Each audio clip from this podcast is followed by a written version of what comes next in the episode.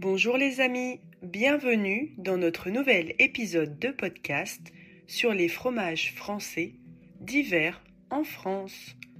Aujourd'hui, nous allons explorer quelques-uns des délicieux fromages que l'on peut déguster pendant la saison hivernale.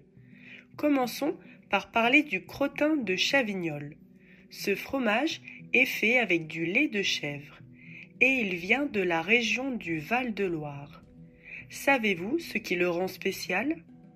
C'est sa petite taille et sa forme de cylindre. Les enfants et les adultes en France aiment souvent le manger avec du pain et un peu de miel. Maintenant, passons à un autre fromage délicieux, le brie de Meaux. C'est un fromage très célèbre en France. Il vient de la région de la Seine-et-Marne, près de Paris. Ce fromage a une croûte douce et veloutée avec un cœur crémeux à l'intérieur.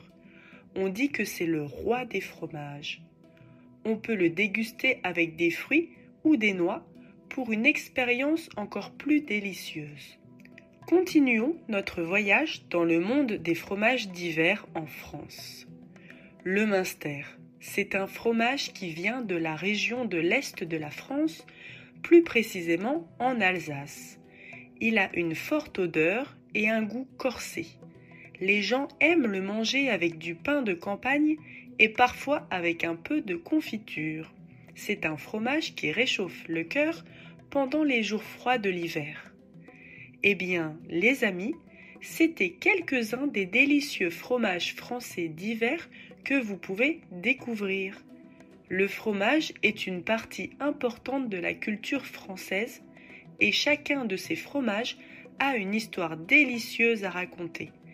La prochaine fois que vous visiterez la France en hiver, n'oubliez pas de goûter à ces merveilleux fromages. Merci de m'avoir écouté. Je vous souhaite à tous une très belle journée et à bientôt.